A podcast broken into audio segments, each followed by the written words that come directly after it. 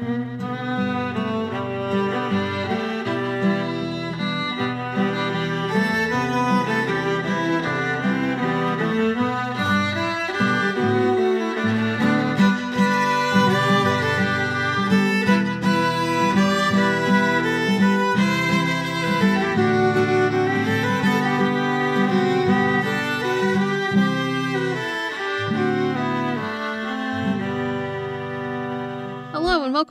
Mytholadies, the podcast where we talk about women from mythology and folklore all over the world.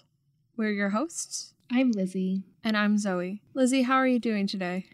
I'm fine. I have a little bit of a cold, which you can hear from my voice, I think. So sorry about that. But um other than that, doing perfectly well. How are you? I think it's fun. Thank you. I'm all right. I'm in the middle of finals right now, and I'm doing fine with that. Like, I only have one big exam, so it should be okay, but it's not the best place to be in the world. It's no, it's really not. Finals times are horrible. Mm-hmm. Being a student is well, it's, it's very stressful. Yeah. So that's that's where I'm at right now. Um, I'm pretty tired and also have to get ready to pack up and go back home for a while. So we have to plan accordingly for that. So that's exciting. It's true. But yeah. Oh, this is our last this is our last episode of 2021. Oh, it is. You're so Yeah. right. That's exciting. Yeah, that's All right. crazy. Yeah. Wow. So this will be a, yeah a year and a half ish. Not really. Year and three mm. months. Yeah, Because yeah. we start in December, our September. second calendar year though. Our, second. Our our first year. full calendar year. Yeah, yeah, that's that's the real excitement. We've been looking at our Spotify Wrapped, so shout out to everyone who had us in our their Spotify Wrapped this year. Yes, it was very exciting for us. Very exciting. Also, if you want to support the show, we have a Ko-fi, which is linked in the description. You can do a one-time donation or a recurring donation, and we appreciate that very much. So thank you Yeah. so much. All right, Okay. Lizzie, who are we closing out the year with? Ooh, fancy.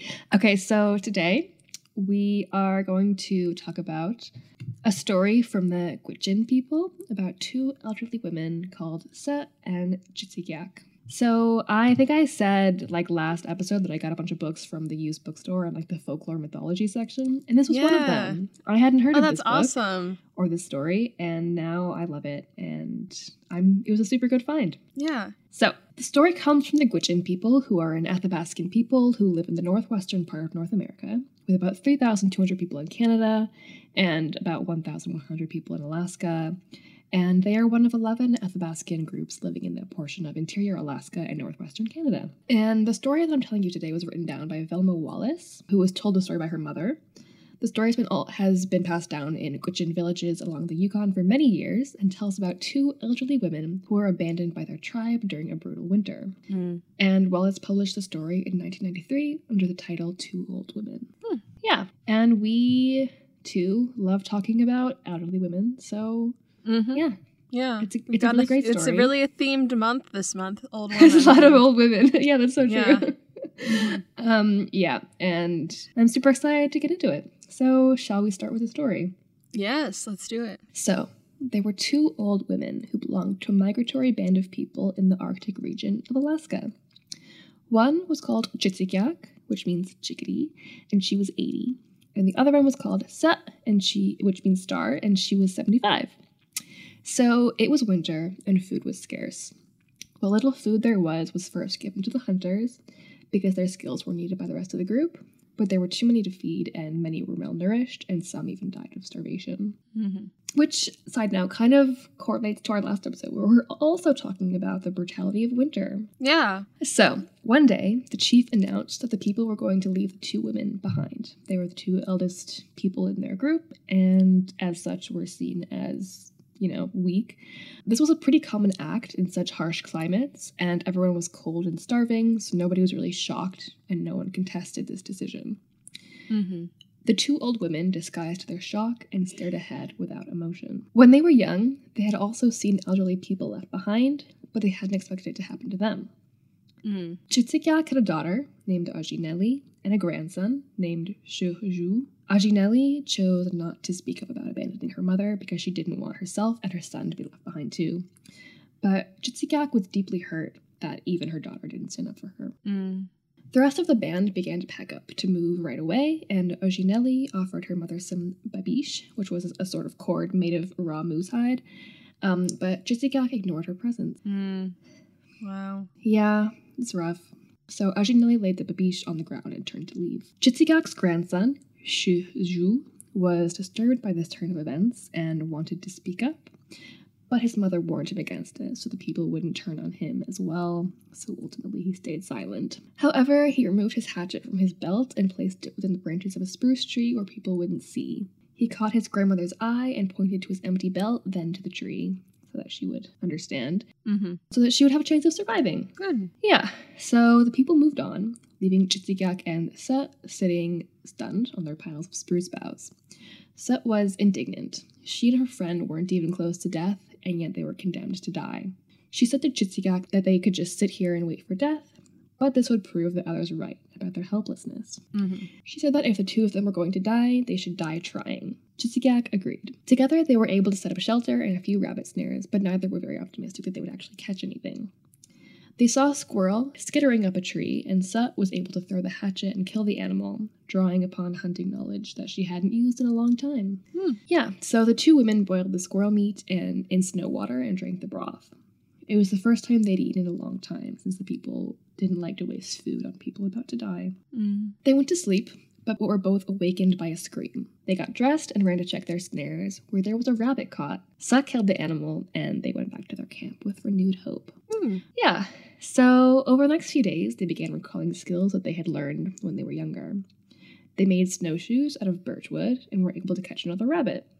They decided it would be smart to move camp, and Jitsigak recalled a place near a creek where they used to fish, so- they decided to go there. Mhm. The journey there was cold and arduous and lasted a few days, during which they pushed their bodies to their physical limits and were in great pain, but still they pushed on. There were times during the journey where Jitsigak thought it would be easier to just curl up and let death take her, but she and her friend moved forward. Eventually, they arrived at the lake and set up camp. The next day, the two women worked making preparations for the winter and setting up rabbit snares. In the evening, they sat around a campfire, and Jitsigak thought about her family and about how her daughter had abandoned her and fought off tears. Mm. She noticed Set was also deep in thought, so she decided to speak. She told Set that when she was a little girl, the people left her grandmother behind.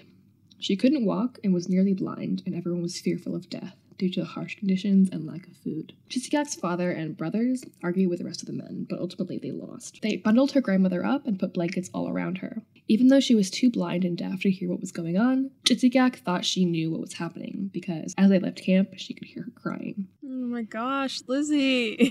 And yeah, it's it's it's sad. I mean, this is very sad. it it is it is a rough landscape. It the setting is is grim, but um yeah, I don't know. Anyway, she later learned that her father and brothers went back to camp to end her life so that she wouldn't suffer. Oh my gosh. Yeah, I mean it's a horrible decision to have to make. Like they're not reveling in it. Like they I mean it's it's horrifying. Yeah. When she finished, Sut began telling her own story. When she grew up, she was like a boy, always with her brothers and learning things from them instead of sewing or other womanly duties. Hmm. As she grew up, she noticed the girls around her getting married and having children while she was still free like a child. People mocked her, and her mother tried to get her to stay home and work, but she didn't want to. She was still doing her share of the work by providing food, sometimes hunting more food than the men, who did not like that. Food began to grow scarce, and her people decided they had to leave behind an elderly woman. Sut didn't really know the woman, old woman and had barely noticed her up until that point, but when she learned what was about to happen to her, Sut argued that it was wrong. She was the only one to stand up for this woman, and she argued with the chief, who was a cruel man, and said to her, All right, strange girl, you will stay with the old one. Hmm. Yeah, so Sut's family was horrified and begged her to apologize to the chief, but she wouldn't. Her people moved on and left her and the old woman behind. Food was scarce, but they survived for a while on mice, owls, and other small animals that So could find. The old woman didn't survive the winter, and then So was alone. Hmm. She said to Chitsigak, At least you and I have each other. In her isolation, she had begun talking to herself frequently. One day, she was walking along, talking to herself, when a voice came and asked her who she was talking to. She turned and saw a big and strong looking man and was embarrassed. I know. Meet cute. She told the man her story, and he said he was also abandoned by his people, although for him it was because he had fought with another man over a woman. Hmm. Yeah. Set and the man grew close and ended up joining Jitsigak's band. However, her husband died when he tried fighting a bear. Oh, I know he sounds awesome. yeah. Jitsigak told her that she was lucky because Jitsigak was forced to be with an older man with whom she had her daughter. Oh. Yeah, I know. She didn't want to get married, but made her, which, yeah. Anyway, Mm-hmm. They reflected on their stories and were happy to get to know each other better. During their time together, they began talking about anything and everything and enjoying each other's company. After some time, the two women were used to fending for themselves and caught plenty of rabbits, grouse, and muskrats. And eventually they decided to move camp again, this time to an undesirable location with lots of mosquitoes so that they wouldn't come across their former band. Oh. Before they, yeah, before they decided to move, they had taken lots of bark off the surrounding birch trees for varying purposes, which they now recognized as a mistake because potential travelers would recognize it as a sign that someone lived there. Mm. But they couldn't do much about it besides hope that nobody would find them. In their new camp, they set up their belongings, including their large cache of dried meat from all the hunting they were able to do. They also caught fish easily and added a large amount of fish to their cache. They found a new problem, which is that they caught so much fish that they didn't know what to do with it, and created standing caches to hide them from predators. Nice. I mean, it, it is probably easier to feed two people than many dozens of people, but Mm-hmm. Anyway, good for them. So, meanwhile, Mhm. their former band was not doing well. Oh They no. were yeah, they were suffering and they missed the two old women who they had abandoned. The chief led them to the place where they had abandoned them, but they were shocked that there were no signs that anyone had ever been there, not even a tent or any human remains. Among the band was a man named Dako, who was old, though not as old as Set and Jitsigak, and had worked as a tracker. The chief asked him to take a group of men and search the nearby camps. They came to where the women set up their first and second camps, but saw nothing. Mm. The men wanted to turn around, but Dako implored them to look closer at their surroundings. He told them to look at the birch trees and how they had been stripped. Dako walked in the direction that, they, that he thought the old women might have taken, seemingly senseless because they wouldn't have wanted to be found. Eventually, he smelled smoke, and so he stood and called out the women's names. When Jitsigak and Sut heard this, they were fearful, but decided to answer back. Dako and his men traveled in the direction of their voices. When they approached, they told the women they meant no harm and that the chief sent them to find them. Sut and Jitsikak were understandably distrusting of the chief, but believed that Dako and his men were trustworthy, so they invited them inside their shelter and served them dried fish and rabbit broth. The men realized that not only had these two elderly women survived, but they had done well for themselves, faring even better than their people who were half starved. Dako told them that the people were not doing well, and that most of their group feel bad about what was done to the two of them, and the chief will probably ask them to rejoin. Mm. Yeah, so um Set said so that they will leave us alone again when we need them the most. And Dako said he didn't know what would happen, but that if it were to happen again, he would protect them with his life. Mm. The other men in Dako's group said the same thing. The women talked privately. Set was ready to trust them, but Jitsigak was unsure and was worried that the people would take their food stores away. Set said to remember that they are suffering and that they should put away their pride.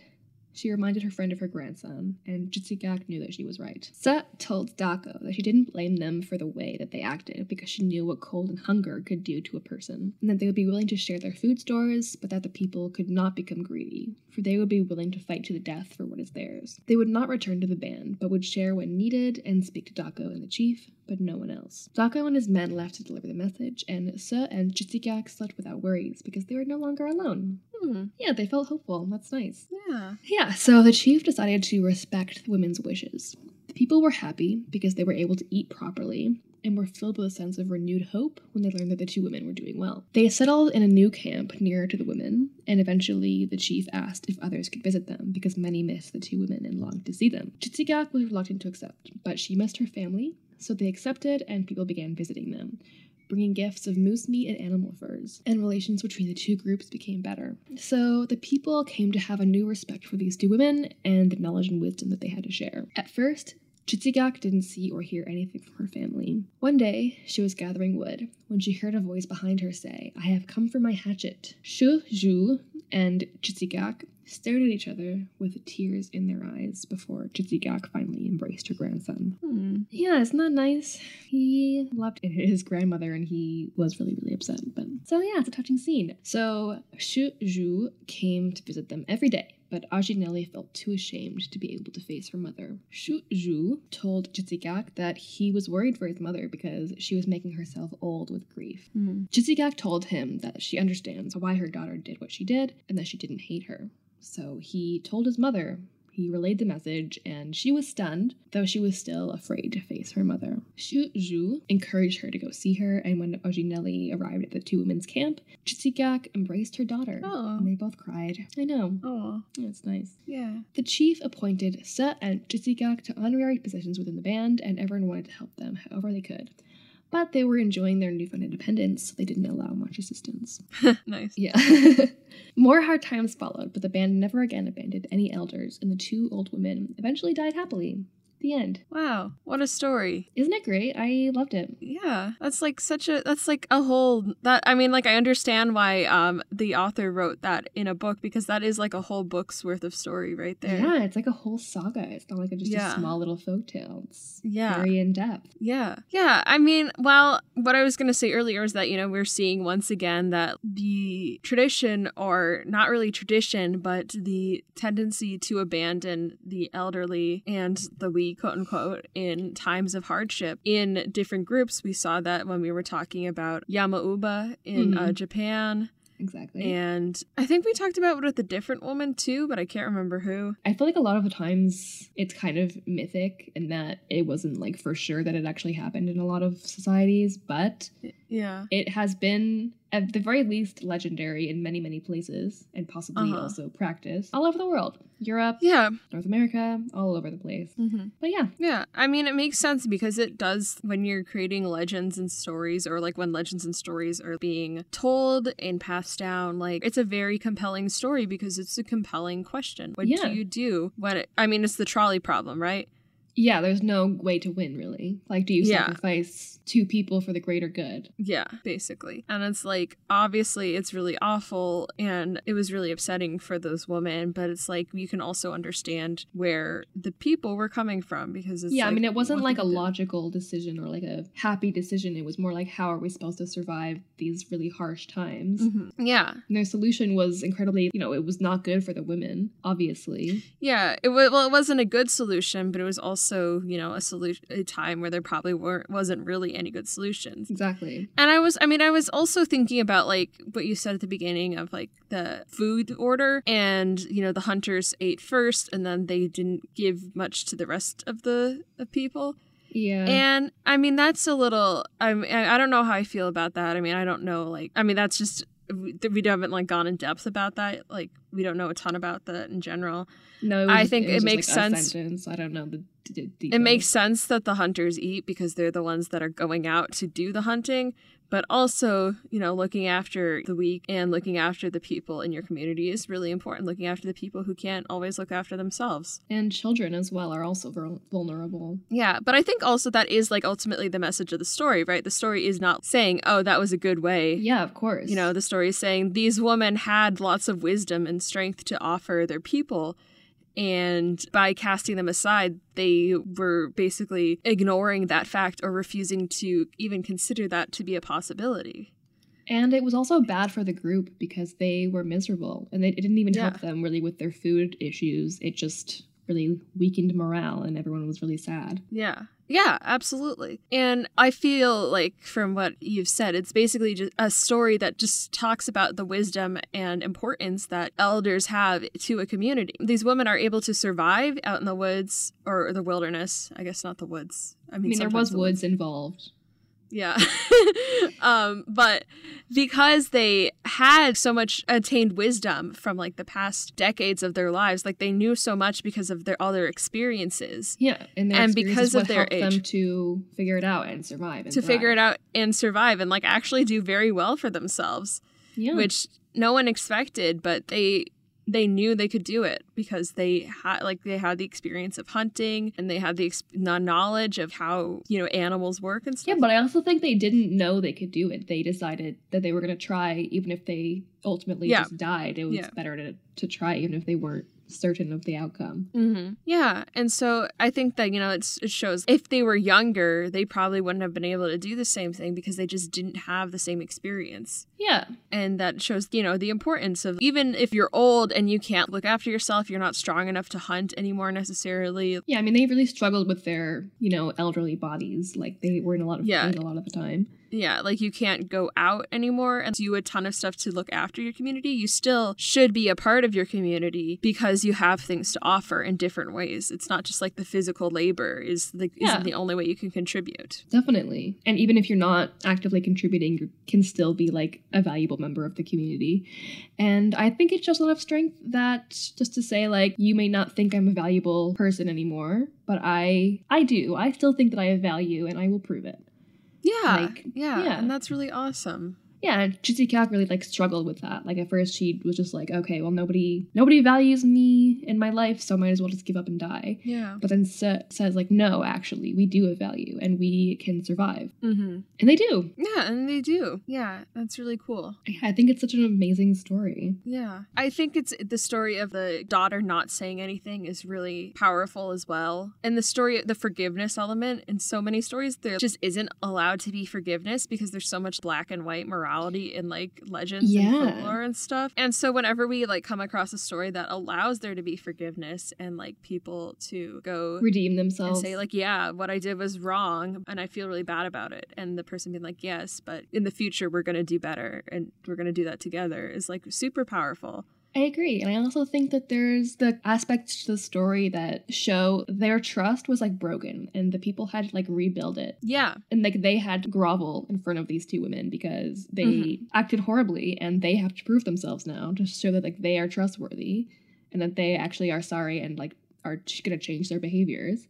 And that's also really nice. yeah and that's really important I just remembered, I hadn't thought about this, but when you were talking about forgiveness, I remembered in the Yenenga episode how um, the cruel father figure, like he was kind of redeemed at the end by like teaching his grandson. right And when he had kind of not been a good father to Yenenga, and he, yeah, and it's like nice to be able to show like, yeah, people can be redeemed. yeah It doesn't change the ways that they've acted in the past, but like it's it's nice to have some nuance in terms of people's behaviors and like if they deserve any redemption or forgiveness. I mean, that's really nice. It's a nice theme. yeah i also really like that their people had to earn their trust back too Yeah. you know because it's like yeah that i mean that's really mess it's a really traumatizing experience to be abandoned to die Yeah. by people your community and the people you thought you could trust like exactly. You know and, that's something you can't just like go back to because of that And I think it's important that they learned that the women weren't gonna like go crawling back to them once they Mhm. found them again. Like it was up to the people to like regain the two women's trust. Like it wasn't Mhm. that they were struggling. It was that they were the ones in power in the sense of, yeah, we they had they got to make the decision of like if they want to come back and like what were they gonna do. And the chief had to just respect that. yeah but also that you know the women were like well they are struggling they are suffering and that's also important to consider. Like we can't just let our like own hurt feelings ultimately what's it comes down to is people are starving and we we got to help them too. Yeah. because that that's the whole point like we wanted people to help people who were starving and suffering because that's how like they ended up in this place in the first place is because no one wanted to help them or they were deemed like not worthy of being helped. Yeah, and it shows the importance of community and yeah, because they were like even though they were really hurt by their people, they still really missed them, yeah and they missed sense of community and like family, and they Mhm. missed the little kids who they were fond of. And Mhm. I didn't say that in the story, but that was something from the book anyway. Yeah. I, it's just a really beautiful story with beautiful themes. Mhm. So, the story was a part of a large tradition of oral storytelling, which, as we know, has been the case for thousands of years all over the world. So, Emma Wallis's book, Two Old Women, represents an instance of writing down an orally transmitted tale and doing so in English, publishing it to an audience of Euro American readers, which has both benefits and drawbacks. mm-hmm. So Paula Gunn Allen wrote in The Sacred Hoop The oral tradition is a living body. It is in continuous flux, which enables it to accommodate itself to the real circumstances of a people's lives. Producing a written version of an oral story represents what Gerald Vizenor called the sudden closures of the oral in favor of the scriptural, thus representing an end to the cycle of retellings that had shaped it up to that point. And like this Hmm. calls into question of what happens when you write down an oral story. yeah no absolutely very interesting question Yeah, and so when Wallis first chose to publish Two Old Women, it caused debate within her community. Many people were concerned that the representation of senicide would shine a negative light on the Gwich'in people, and there was also a sense of reluctance in broadcasting their culture's stories to outsiders. Which, yeah, is very understandable. Mhm. Catherine Peter, a Gwich'in elder, said, Selling your stories is kind of like selling your heritage to another nation. There's always an undercurrent of suspicion that whites will take over and profit from what belongs to natives. Mhm. So, when the book was published, it received positive reviews, and many of the reviewers implicitly illuminated the appeal of the book to Western audiences with what Genie Babb referred to as a romantic conception of the other, a noble savage in an exotic natural landscape, who, because closer to nature, is closer to universal wisdom about the human condition. Mhm. So, like for example, in a blurb on one edition of the book, a quote from Ursula K. Le Guin states This story seems to come from a place and people utterly different from modern America, speaking straight to the heart with clarity, sweetness, and wisdom. Ursula, no. I know. Ursula, is- no. I know. I know. All right. And yeah, and another example, an editor at HarperCollins said about the book, it's just such a remarkable thing to imagine for us New Yorkers, a seemingly barren wasteland, and how these two women survived. That's Yeah, so no. yeah, no, no, not good. Not good Yeah. phrasing or thoughts. So these are just two examples of many instances that both exoticize the characters and the Gwich'in people, while taking the story completely out of its context to highlight its universal applicability. Mm-hmm. I think it's obvious why this is disrespectful. First of all, it's racist, but secondly, it centers misunderstandings of the story itself. By taking the story out of its cultural context, the message is completely misinterpreted, which Genie Babb talks about in her article Paula Gunn Allen's Grandmothers Toward a Responsive Feminist Tribal Reading of Two Old Women, which I'm drawing on a lot for my analysis. Awesome. So, Western storytelling is often viewed in the lens of archetypes and a general narrative structure of conflict crisis resolution, within which the story of Se and Jitsikak would be classified as man versus nature. For us, I'm sure you as well, like it's just super like reminiscent of stuff we learned about in English class, you know? No, yeah, yeah. I absolutely learned that. Yeah, exactly. thing. Seeing the story through this lens suggests a protagonist and an antagonist, a win lose situation that oversimplifies the relations of power within the story. In most Native American literatures, power structures are less about conflicts between powers and more about balance between powers, and the belief in the complementary nature of all life forms. An example of this from within the text is include like there's a scene in the book where Set and Chisigak discover a bear who tries to eat their fish. And so they come to like a, an agreement with the bear where they will leave fish guts out for it and like from a safe distance away from their camp. And they do mm-hmm. that, but they get to keep the parts of the fish that they want, obviously. And yeah, it just kind of symbolizes like symbiosis with nature. Yeah, for sure. And there are other examples of that as well uh, within the text. I obviously didn't go into detail, every single detail within the book. It's like a hundred and something pages. But anyway, so in terms of the power between Sa and Chisigak and their former group, this is still shown by the way that the exchange of power is ongoing and reciprocal. After they reunite with their people, they provide them with food, and the people gift them moose meat and animal furs. To view their story as one about struggle with nature ignores the principle of cooperation within nature that are central to the story. Mhm. It's also not an individualistic story about the triumph of people in isolation, like we're kind of used to in nature stories in like Western literature. So, a quote from Genie Babb Set and Jitsigak are not the Gwich'in equivalents of Huck and Jim floating down the river on a raft. When Set is first abandoned in young womanhood, she realizes that isolation from the group diminishes and impoverishes the individual. Mhm. Even though Se and Jitsigak can survive on their own, they begin missing their community, and Se says that the body needs food, but the mind needs people. Mhm. When they reunite with their former band, it's not only an act of wise forgiveness, but a return to the cycle of balanced interdependence and interconnectedness. Yeah. The two women realized during the course of the story that they had allowed themselves to become too dependent, allowing others to provide for them while they rested and complained, which led their people to pit them as individuals against the group. Mhm. Both the women and the rest of the group suffer until harmony is restored, and Se and Jitsigak are seen as important members of the community. Another layer of specific cultural context within the story involves the ongoing threat of a proposed oil development on the Arctic National Wildlife Refuge. Oh. Had you heard of that? It was um Is this was this in the book? no no no it's not in the it's not in the book but it's just like within Okay. the context of it being published really. Yeah, I I I've, I think I've heard about it. The Arctic National Wildlife Refuge is important to the Gwich'in people because it provides them access to caribou, which are important to the Gwich'in culturally. Mhm. Two Old Women was published in 1993 when this debate was very important and contains some clear parallels.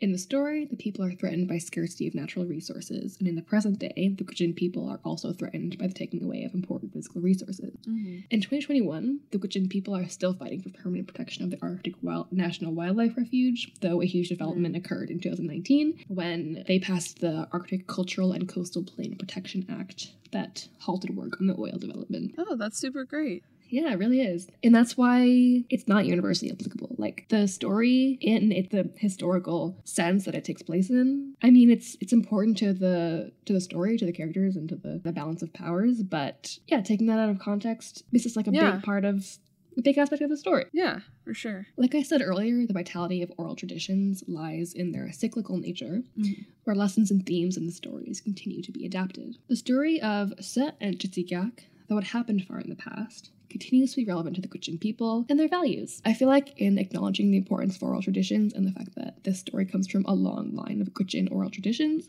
it's hard to ignore the fact that the story is specific to the Gwich'in people, it is not universally applicable, and its strength is found in its not being universal. Stripping the story from its specific cultural context misinterprets it and even weakens it. Mm. Yeah. Which, yeah, this whole discussion like calls into question the way that we Westerners interact Yeah. with stories from cultures and places that we don't belong to, and the fact that we try to make stories and characters seem appealing by placing them into contexts that we understand, Mm-hmm. which I think is understandable, but it should be acknowledged that the lens through which we understand other cultures, mythology, and folklore is very biased. Yeah, absolutely. Yeah, Mhm. and um, yeah, I mean, you can't help like where you're from and like what languages you speak, but you can help the way that you approach other Mm-hmm. cultures and Yeah. yeah, if you if you want to be receptive to like lessons, like just listening and not inputting your own Yeah. thoughts. Mm-hmm. The story of Set and Ch'idzigyaak is extraordinary. Like we were talking about, it's it's a beautiful story. Mm-hmm. The themes like the importance of community, the importance of valuing elders, um, the rebuilding of trust after acts of cruelty. Um, I loved reading it. I was really enthralled by it, and I hope I did it justice today. Yeah. I had a good time listening to you tell it. Thank you. So that was good. Yeah, it was it was a really interesting experience because it was like we tell each other stories a lot. We tell each other stories of mythology and folklore a lot. Mhm. And you know, this one it was just very much nice to just sit back and hear you telling a story and like talking about it. And it wasn't like there wasn't really any supernatural intervention. Mhm. There wasn't I mean, I love that kind of thing too, but yeah. Yeah, you know, it was like you weren't like, oh, and then like yeah, there wasn't any divine intervention that happened. There wasn't any like big climactic moments necessarily. no, just like a human story. And It was just a yeah, it was a very human story. You're just like telling me about people. yeah, And yeah, it was just really nice. I agree with that. And yeah, just like thinking about oral traditions, like the way that we interact with stories, like oral traditions, it really made me think about like broadly oral traditions, Mhm. traditions in general, mythology, folklore, like it really relies on communal storytelling. That's kind of what mythology Yeah. and folklore like are. Yeah. And that's really beautiful. And that's why I think any sort of adaptation of some sort of traditional story is like so nice. Like I've talked about this before, I think, but like, yeah, modern retellings, it's just like a really nice way to continue the tellings of stories that have been told for a long time. And Yeah. and yeah, it's just a beautiful thing about folklore, mythology, legends, etc. Mhm. Their like their cyclical nature and their like adaptability and just the way that they keep going and going Yeah. and people adding their own meaning to it. Yeah, and I really loved what you said about, you know, the question of writing down an oral story and how that stops the cycle because you know now nothing like can necessarily can be added to it Mhm. or it can't be changed in the same way. And I I thought that was just really interesting because I am super interested in the concept of oral storytelling and Yeah, oral storytelling like ritual and practice and stuff. yeah. And I mean there's like just it's just so interesting and the question of oral versus Written, yeah. written storytelling and it's like yeah that stops it you know that you, it's not the same thing and you can't like really you can't really travel between one and the other that simply Yeah, and I mean it's not not a bad thing, of course, to write down oral traditions. Like it preserves the story for Mhm, yeah. yourself, your own culture, as well as other people as Mhm. well. But um, yeah yeah. I mean it's nice to have some sort of archive of the way that the story Yeah. was told in like 1990 or whatever, and Yeah. maybe it'll be told in a different way many Yeah. years from now, and that's also mm-hmm. wonderful. I mean, it's, Yeah. it's it's nice to like write down a story. Like that's not the definitive telling of it, but that's a way to interact with it. yeah and i think yeah the question of like the definitive telling is so important because there's no definitive telling for like any of these stories Exactly. And that's what's fun. And that also goes for cultures with like a bigger literature, like written Yeah. tradition as well. Like there's still many different ways to interpret a story. And I mean, I think that even now, like generally mythology, folklore from all over everywhere, it all started with oral tellings. Yeah, Like even the ones that have, even the ones that were written down, like they're it comes from a long line of oral traditions more often than not. Mhm. Yeah. Yeah, like I remember what you were saying in um I think it was the episode about the Icelander sagas, Yeah, yeah, yeah.